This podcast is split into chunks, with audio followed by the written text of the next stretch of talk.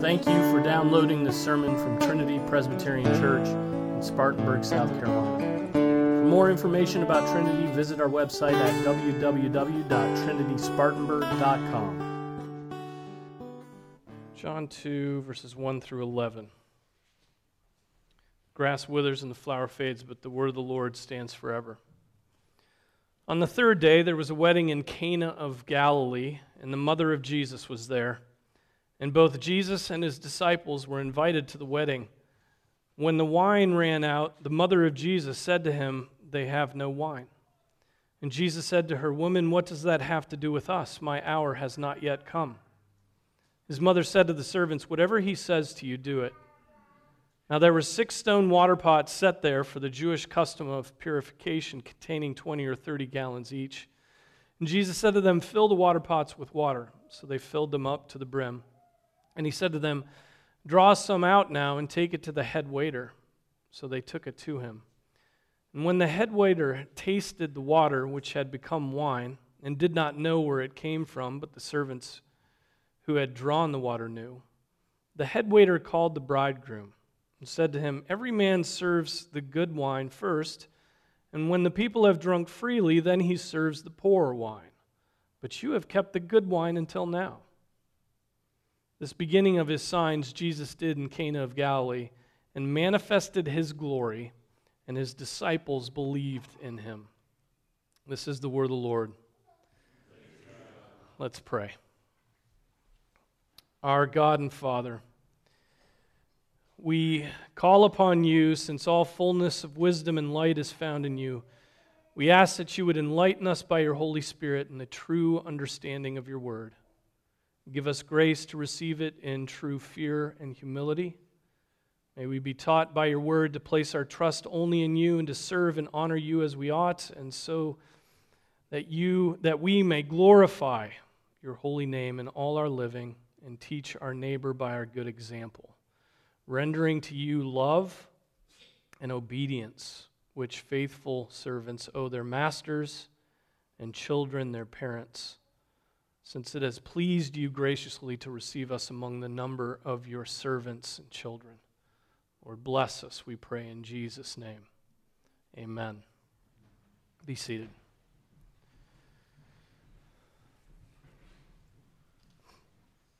Now, as for the events that we read in the Gospels, this is the first miracle of Jesus.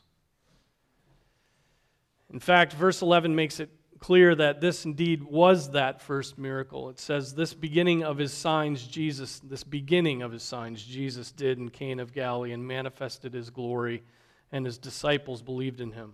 So, this was the first miracle that Jesus worked. Again, establishing that when Jesus was younger, apart from his extraordinary birth and the godliness he exhibited as a child, he lived an unremarkable life in Nazareth up to this point.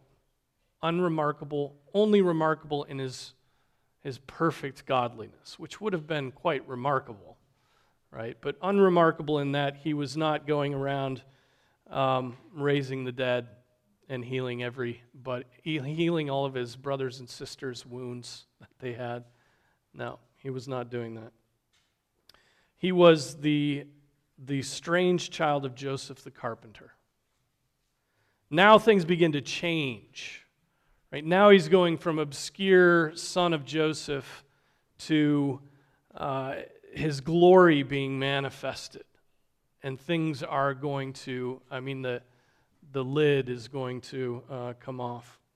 Note that the passage begins on the third day. It probably means this was three days after Jesus called Nathanael. Uh, so we're very close to the time when Jesus was drawing those men to himself that would go about the world uh, preaching Jesus Christ and Him crucified. He's choosing His men, and He's manifesting His glory through miracles uh, right off the bat. So the setting, the setting for this first miracle is a wedding in the city of Cana, which we know is in the region of Galilee. This city is not mentioned in the Old Testament. Uh, we're not sure where it was. Uh, it was probably a, a, within hours of Nazareth or maybe a day's journey from Nazareth. We, we don't know. It appears to be close to Nazareth. That's where Mary would have been living.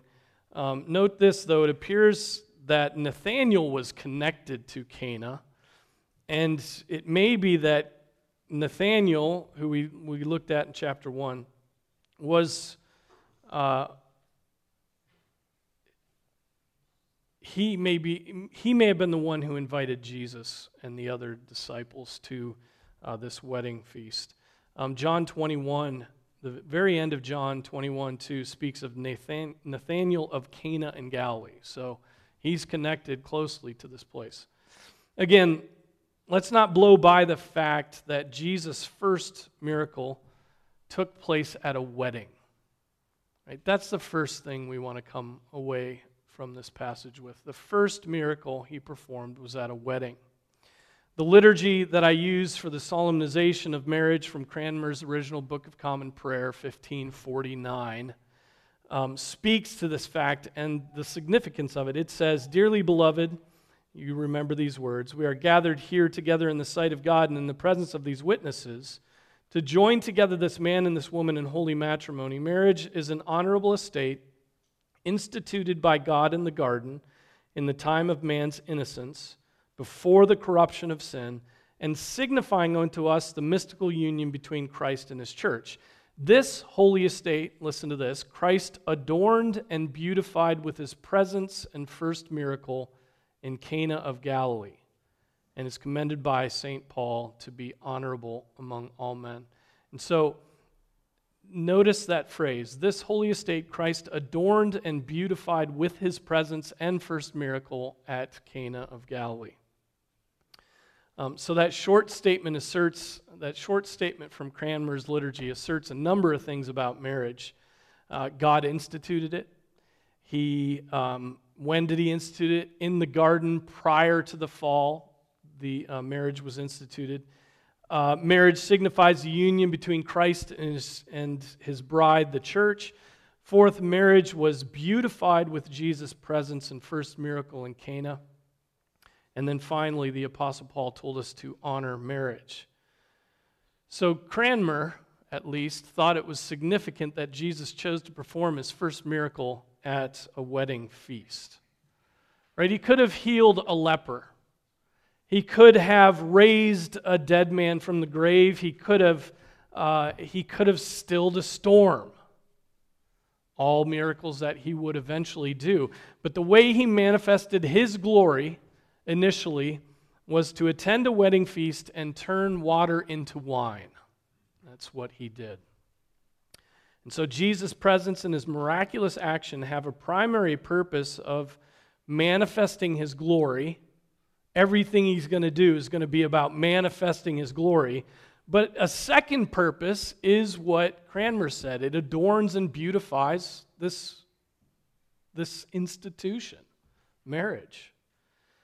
Jesus honored marriage, right? He was no ascetic to renounce one who would renounce the pleasures of marriage. No, he honored marriage with his presence, and he further established the joy of marriage by supplying good wine that enlightens the eyes of men, right? That makes the heart merry. His presence and the specific miracle he performed affirms the beauty, the goodness, the joy of marriage. And that certainly is an implication of the work he did that day. A marriage is blessed by God, and celibacy should have no exalted place over marriage um, as the Roman Catholics and the um, Presbyterian revoicers would have it. Okay? Celibacy should have no exalted place over marriage. Marriage is normal, celibacy is the abnormal. Okay? And this is part of Scripture's testimony to that. It appears that Mary was not only an invited guest of the wedding couple, but may have been some kind of assistant at the wedding, a, a wedding planner of some kind. Um, that would explain why she knew about the wine running out and why she um, took it up with Jesus and then takes it up with the servants, right? It seems that she has some authority to be um, orchestrating the events that are going on here. Many uh, speculate that this may have been a family member of Mary, uh, which makes sense given her involvement in those operations of the day. Now, a problem arises at the wedding feast. The wine runs out, right? No more wine. Uh, this may indicate that it was a humble wedding, right? This was not a huge, uh, you know, this was not a wedding of, of some rich couple, but um, of some poor couple. Not the wedding of uh, some rich elite. Uh, weddings during this time were not just a few hours long, they were sometimes a few days long.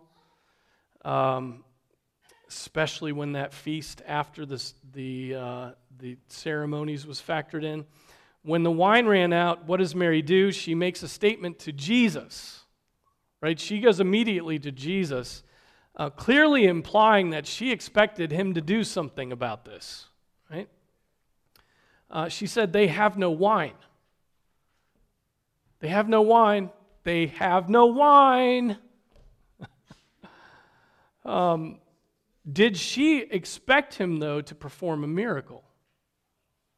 right? Did she expect him just to be a good friend to the couple and make provision for them? Go down to the ABC in Cana?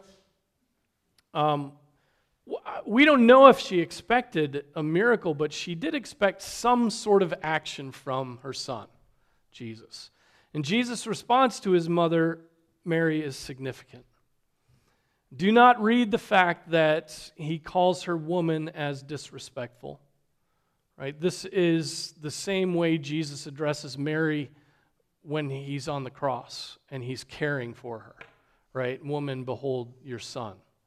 And so, um, but taking this statement that Jesus makes as a whole, he is asserting, in a sense, his independence from her.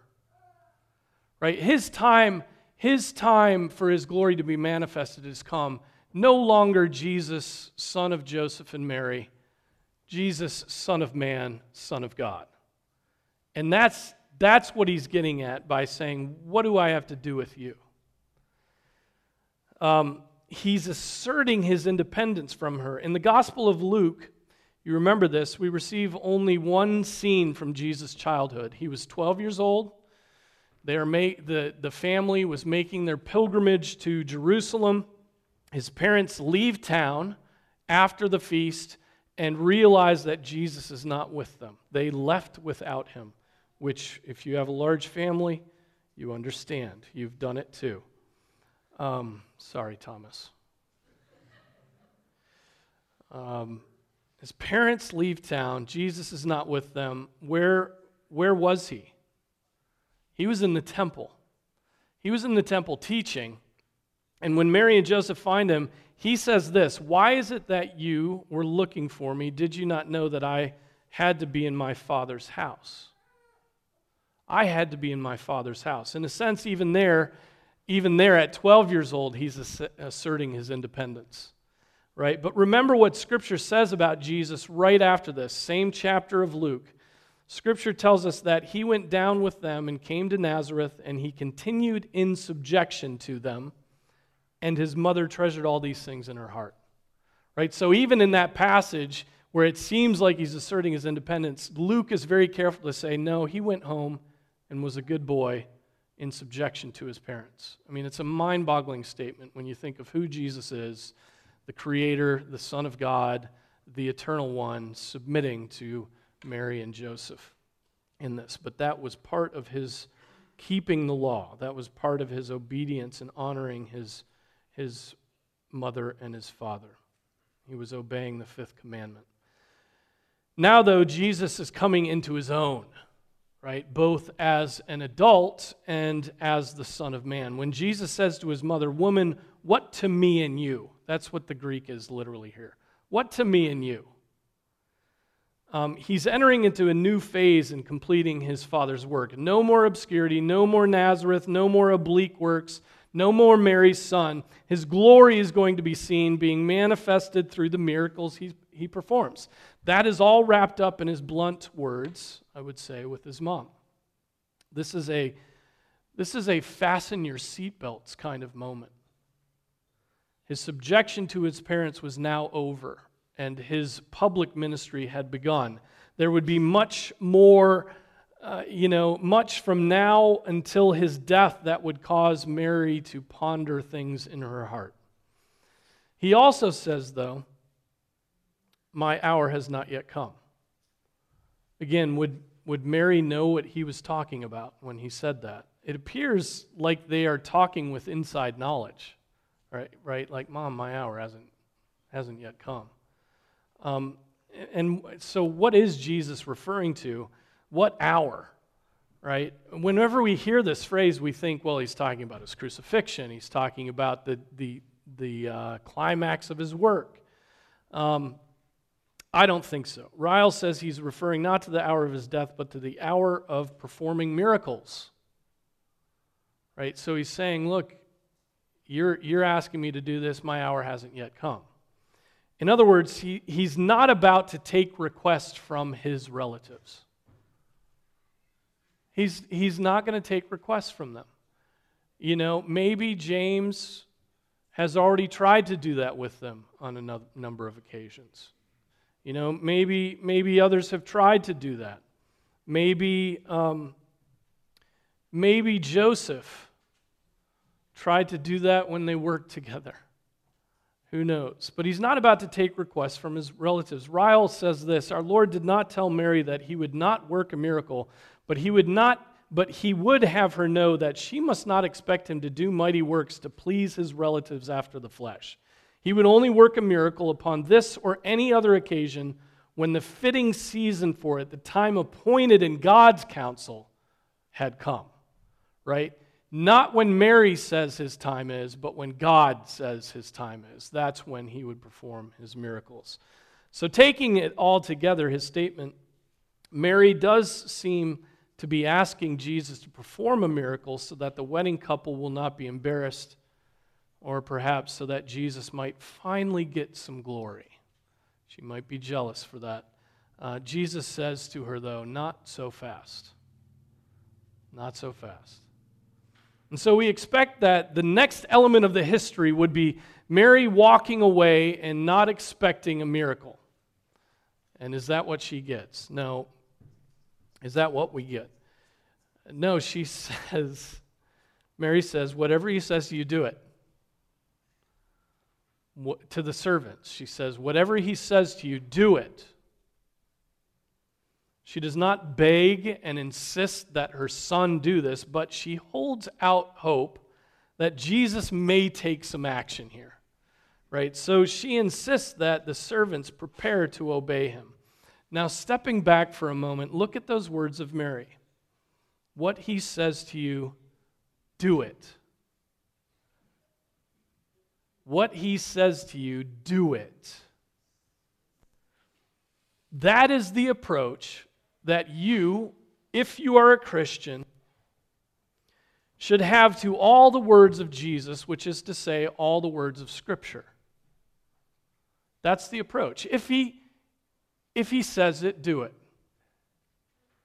Right? If it is written, we should say, I will do it. That's the, the faith of the Christian. We, we don't work around verses. We do not dismiss verses because they rub us the wrong way. Right? We do not ignore verses because they require sacrifice or pain. We delight to obey our Heavenly Father.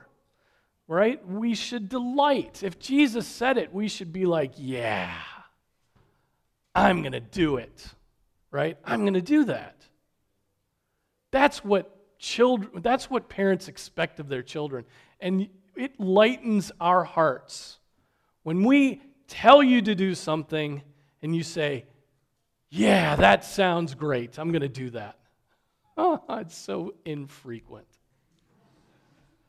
It's so infrequent because we struggle with sin in our hearts.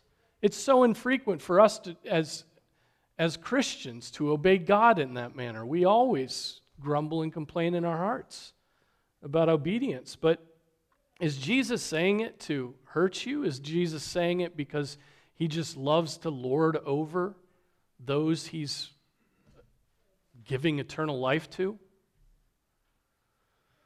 Calvin summarizes this statement this way. He says, We are taught generally by these words that if we desire anything from Christ, we will not obtain our wishes unless we depend on Him alone, look to Him, and in short, do whatever He commands. On the other hand, He does not send us to His mother, but rather invites us to Himself. He doesn't send, that's a, a little bit of a swipe at the Roman view of Mary, right? But a good statement nonetheless. We expect, we, we should desire things from Christ, but not apart from obeying what he commands, not apart from this, he said it, I'll do it. James, Jesus' brother, said, But prove yourselves doers of the word and not merely hearers who delude themselves. For if anyone is a hearer of the word and not a doer, He's like a man who looks at his natural face in a mirror. For once he has looked at himself and gone away, he has immediately forgotten what kind of person he was. But one who looks intently at the perfect law, the law of liberty, and abides by it, not having become a forgetful hearer, but an effectual doer, this man will be blessed in what he does. So you want to be blessed in what you do? You want to, you want to break away from the, the the disgust you have with all the things that you have to do when somebody else has commanded them to you? Well, obey God. Do them for the Lord, and you will be blessed, right?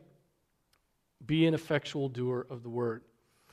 So, blessing is to be found in looking intently into God's word, intently into God's law, intently into God's commands, and out of fear and love for God, obeying what is written. Is that your is that your bread and butter?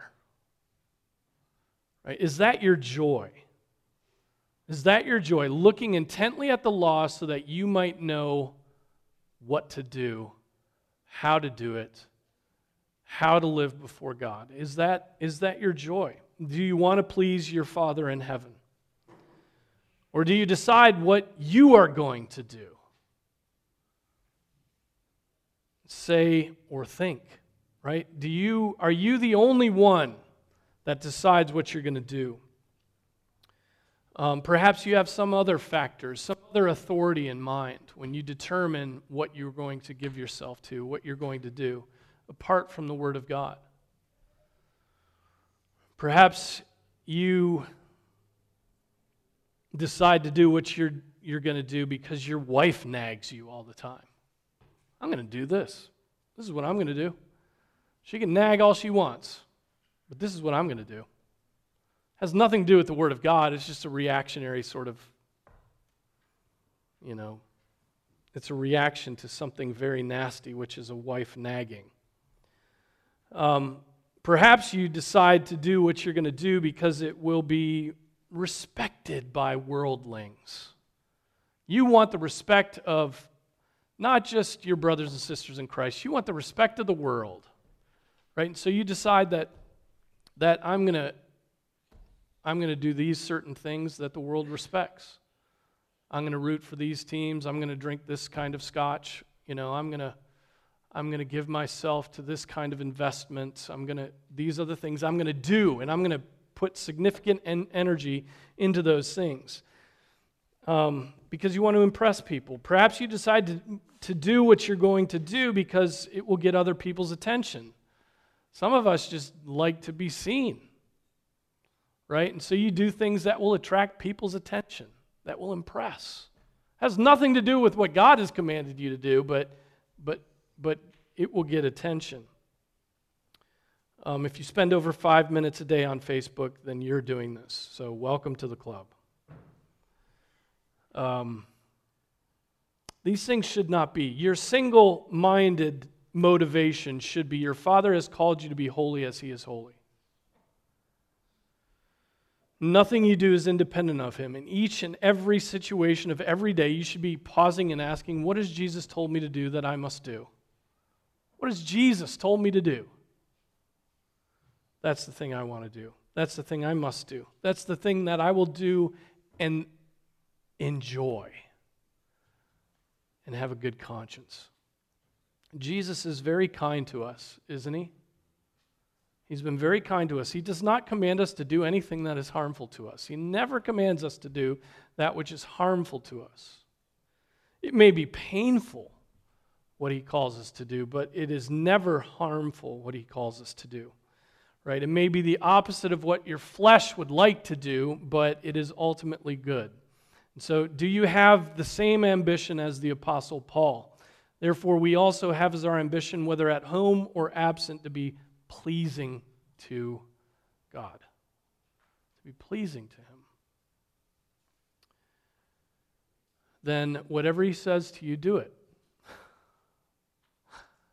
whatever He says to you, do it. I mean, that implies you need to know what He's said, he's said right? So, if you're not in the Word of God, there's no hope for you.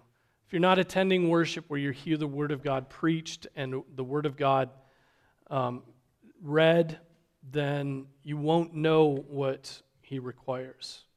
You should be searching the Scriptures because He will answer your questions there. Six large stone water pots are there. They hold 20 or 30 gallons of water. They're collected there. Um, they're collected there for some reason for ceremonial washing. Though the Old Testament does not speak of, of this washing, the Old Testament does speak of washings, right? There, there are clear rules set out by God for his people about washing. But the Pharisees, right, the Pharisees have taken those laws of God and then surrounded them with uh, some insulation right? They've taken the, the, the, the ordinary pipe of God's law and they've surrounded it with about four feet of insulation because they, they don't want to break the law, and so they've made a bunch of laws around that law. And this is one of those situations. Right? This is one of those situations. We read of this practice in the Gospel of Mark, chapter 7, about these ceremonial, you know, pots for washing. Mark 7 says the Pharisees and some of the scribes gathered around him when they had come from Jerusalem and had seen that some of his disciples were eating their bread with impure hands. So Jesus' disciples are not haven't washed and they're eating a piece of toast. Right? And uh, that is, it says, unwashed. And then there's this parenthetical For the Pharisees and all the Jews do not eat unless they carefully wash their hands, thus observing the traditions of the elders. Notice that, thus observing the traditions of the elders. And when they come from the marketplace, they do not eat unless they cleanse themselves. And there are many other things which they have received in order to observe, such as the washing of cups and pitchers and copper pots. And then it's shortly after this description that we read of Jesus saying this to the Pharisees You neglect the command of God, you hold to the traditions of men. So, what these large water pots are, are there for is not for some practice commanded by God. Um, and Jesus, the one who redeems us from dead works, takes those uncommanded works, those water pots, and drenches them with fine wine. I think that's glorious, right? Those, those things that were going to be used for the traditions of men, Jesus comes and just fills them with the best of wine and, and you know getting a little cosmic on you we can understand jesus taking these trappings of the dead works of the pharisees which only led to death and then replacing them with his wine right? His life his joy his own blood right? In, in this water turning to wine we see jesus replacing dead works with his life-giving works. And so from here we see how things played out. At Jesus' command, the servants fill the water pots with water to the brim. The miracle then occurs without a word. Nothing is said, nothing is touched. Right? He doesn't apply his hands, he doesn't speak in some sort of incantation, right? The miracle occurs then, he, he can make matter out of nothing. or he can take pre existing matter and change it into something else. And it is not that he made water appear to be wine, right? He made wine. He tells the servants to draw some of the liquid out and take it to the head waiter. The head waiter is then blown away by this vintage, the youngest vintage ever made in the history of winemaking. Right? So, age in good wine, that myth is thrown out the door. Right? Um, he goes to the bridegroom and asks him, Why did you save the best for last? Right? You're supposed to serve the best first, and then when everybody has drunk freely and the taste buds have been slightly softened, you serve the lame stuff. Right? You serve the leftovers. You serve the, the stuff you, you wouldn't normally want to drink. So, three sentences on alcohol. This used to get me in so much trouble in this church. It's crazy. It's just crazy. This church used to be a teetotal in a teetotaling denomination, though, so understandable. But three sentences on alcohol. That Jesus supplied wine for a wedding feast destroys any teetotaling doctrine. It just destroys it.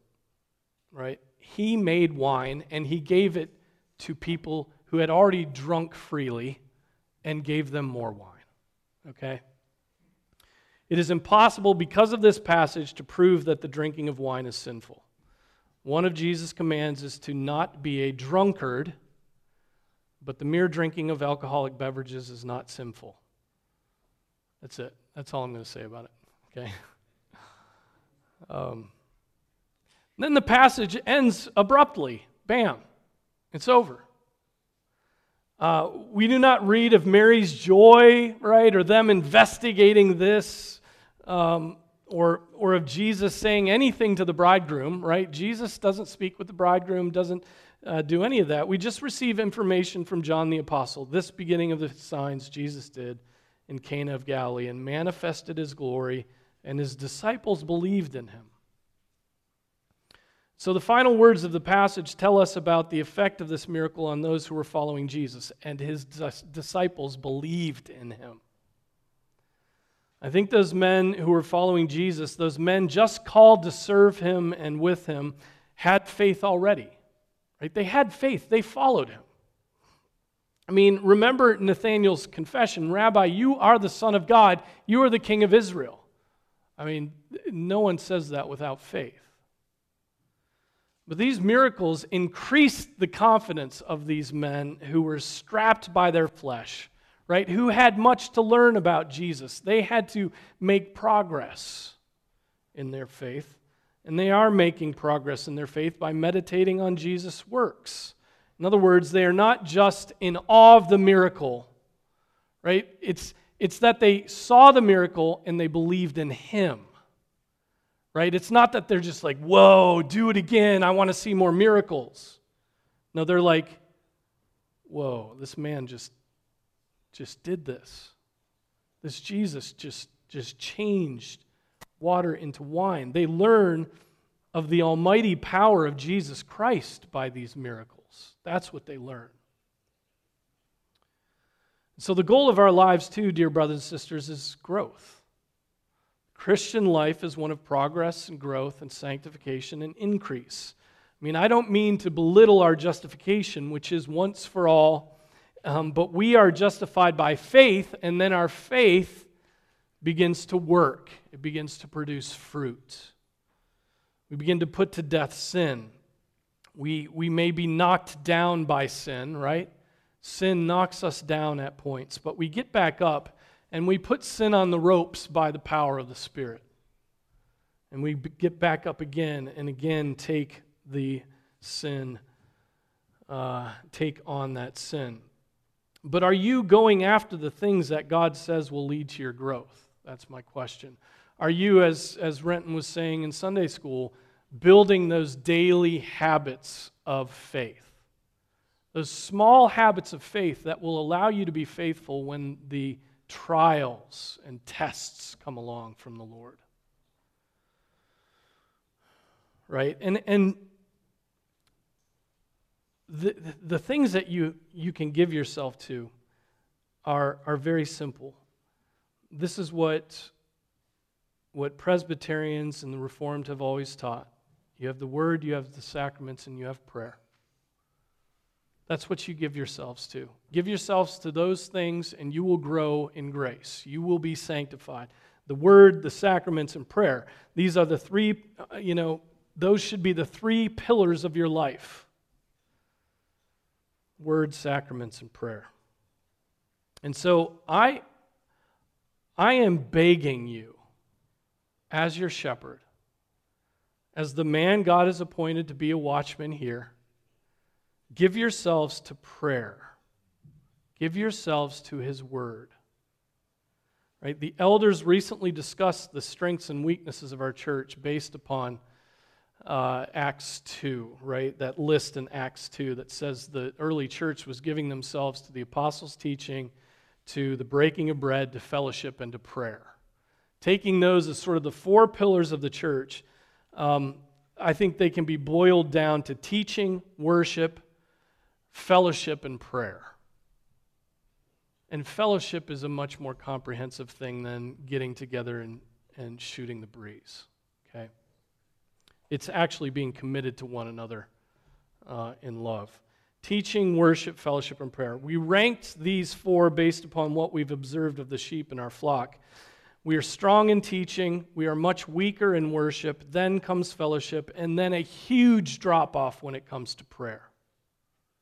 Huge drop off.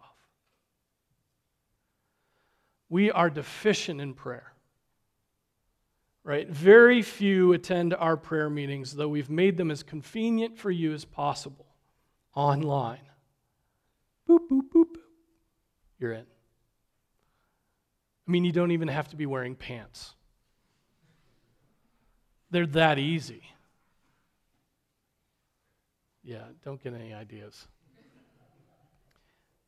But very few attend our prayer meetings, though we've, we've made them this convenient. I, I've, I've begun praying that God's Spirit would come upon us as a church. And when it does, I know what it's going to look like. It's going to be a people committed to prayer. Because there's no, there's no, um, there's no cachet, there's no uh, kudos that you get from prayer. Right? Jesus even tells us when you pray, you know, go into a closet, pray. Um, when, when the Spirit works in our church, there will be an earnest desire to pray. We will not be able to get enough of prayer.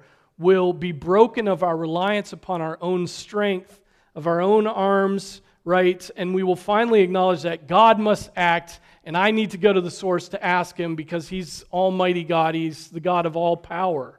Until, until the Spirit works, though, we will continue as we are, neglecting prayer, neglecting to look to God for all our needs, right?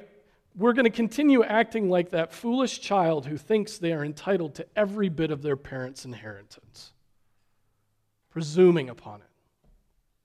Right? That's what we do with God when we don't pray to Him and ask Him to do what He's willing to do. And so prayer. Prayer. I, I just, I, I don't think.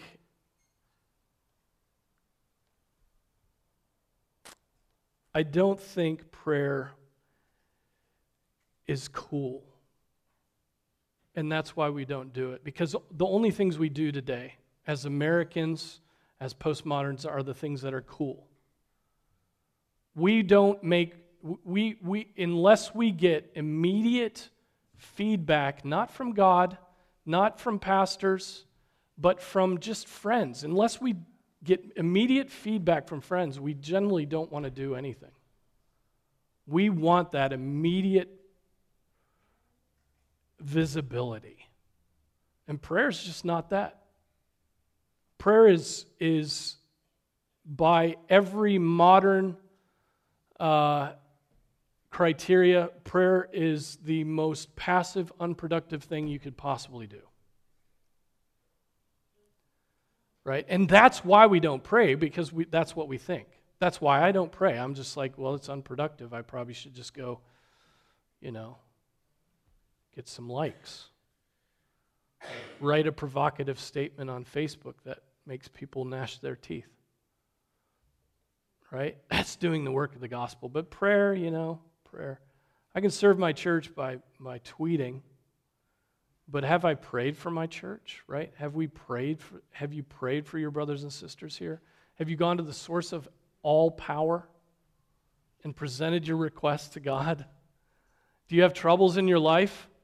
Right? Do you have things that you don't know how it's going to end and how it's going to go? That maybe you should ask God to resolve and God to, to work out, God to fix entirely. Well, that's prayer. But you're not going to get much feedback for it um, until you see God answer your prayers. Then, when, you, when you've been praying for something for three years and God finally pulls the trigger, then your faith will, you'll, you'll be riding on the, the, the tops of the mountains, right? You will be, you will be fed, right? Prayer. A couple final words borrowed from Ryle's commentary. He argues that this passage teaches us that true religion was never meant to make men melancholy. I'm preaching to myself now, right? Um, I go from either I, I'm I am completely bipolar, right? Either completely melancholy or completely stupid. Um, and he says here, true religion was never meant to make men melancholy. On the contrary, it was intended to increase real joy and happiness among men. There are certain amusements that we should not participate in, but we shouldn't walk about as if we are at a lifelong funeral. Right? Ryle says, though, let Christians only remember that if they go where their master went to feasts, they must go in their master's spirit. Right? Not for drunkenness, not for the pleasures of the flesh, but joy. Real joy godliness, a witness, real joy. And then finally, Ryle says this, which I think is helpful for anyone who has a hard time believing without seeing. He draws a lesson from the fact that Jesus did not touch the water pots or the water, but willed from a distance that the water become wine. He says, It is a comfortable, though, uh, it is a comfortable, what did he say? It's a comfortable thought that the same almighty power of will, which our Lord here displayed, is still exercised on behalf of his believing people.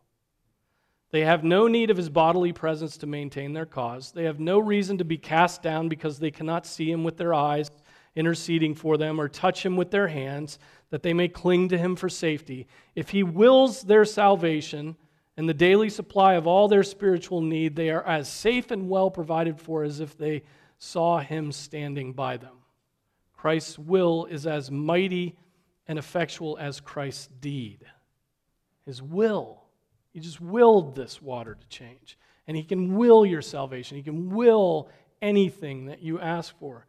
To um, the will of Him who could say to the Father, I will they also, whom thou hast given me, be with me where I am, is the will that has all power in heaven and on earth and will prevail.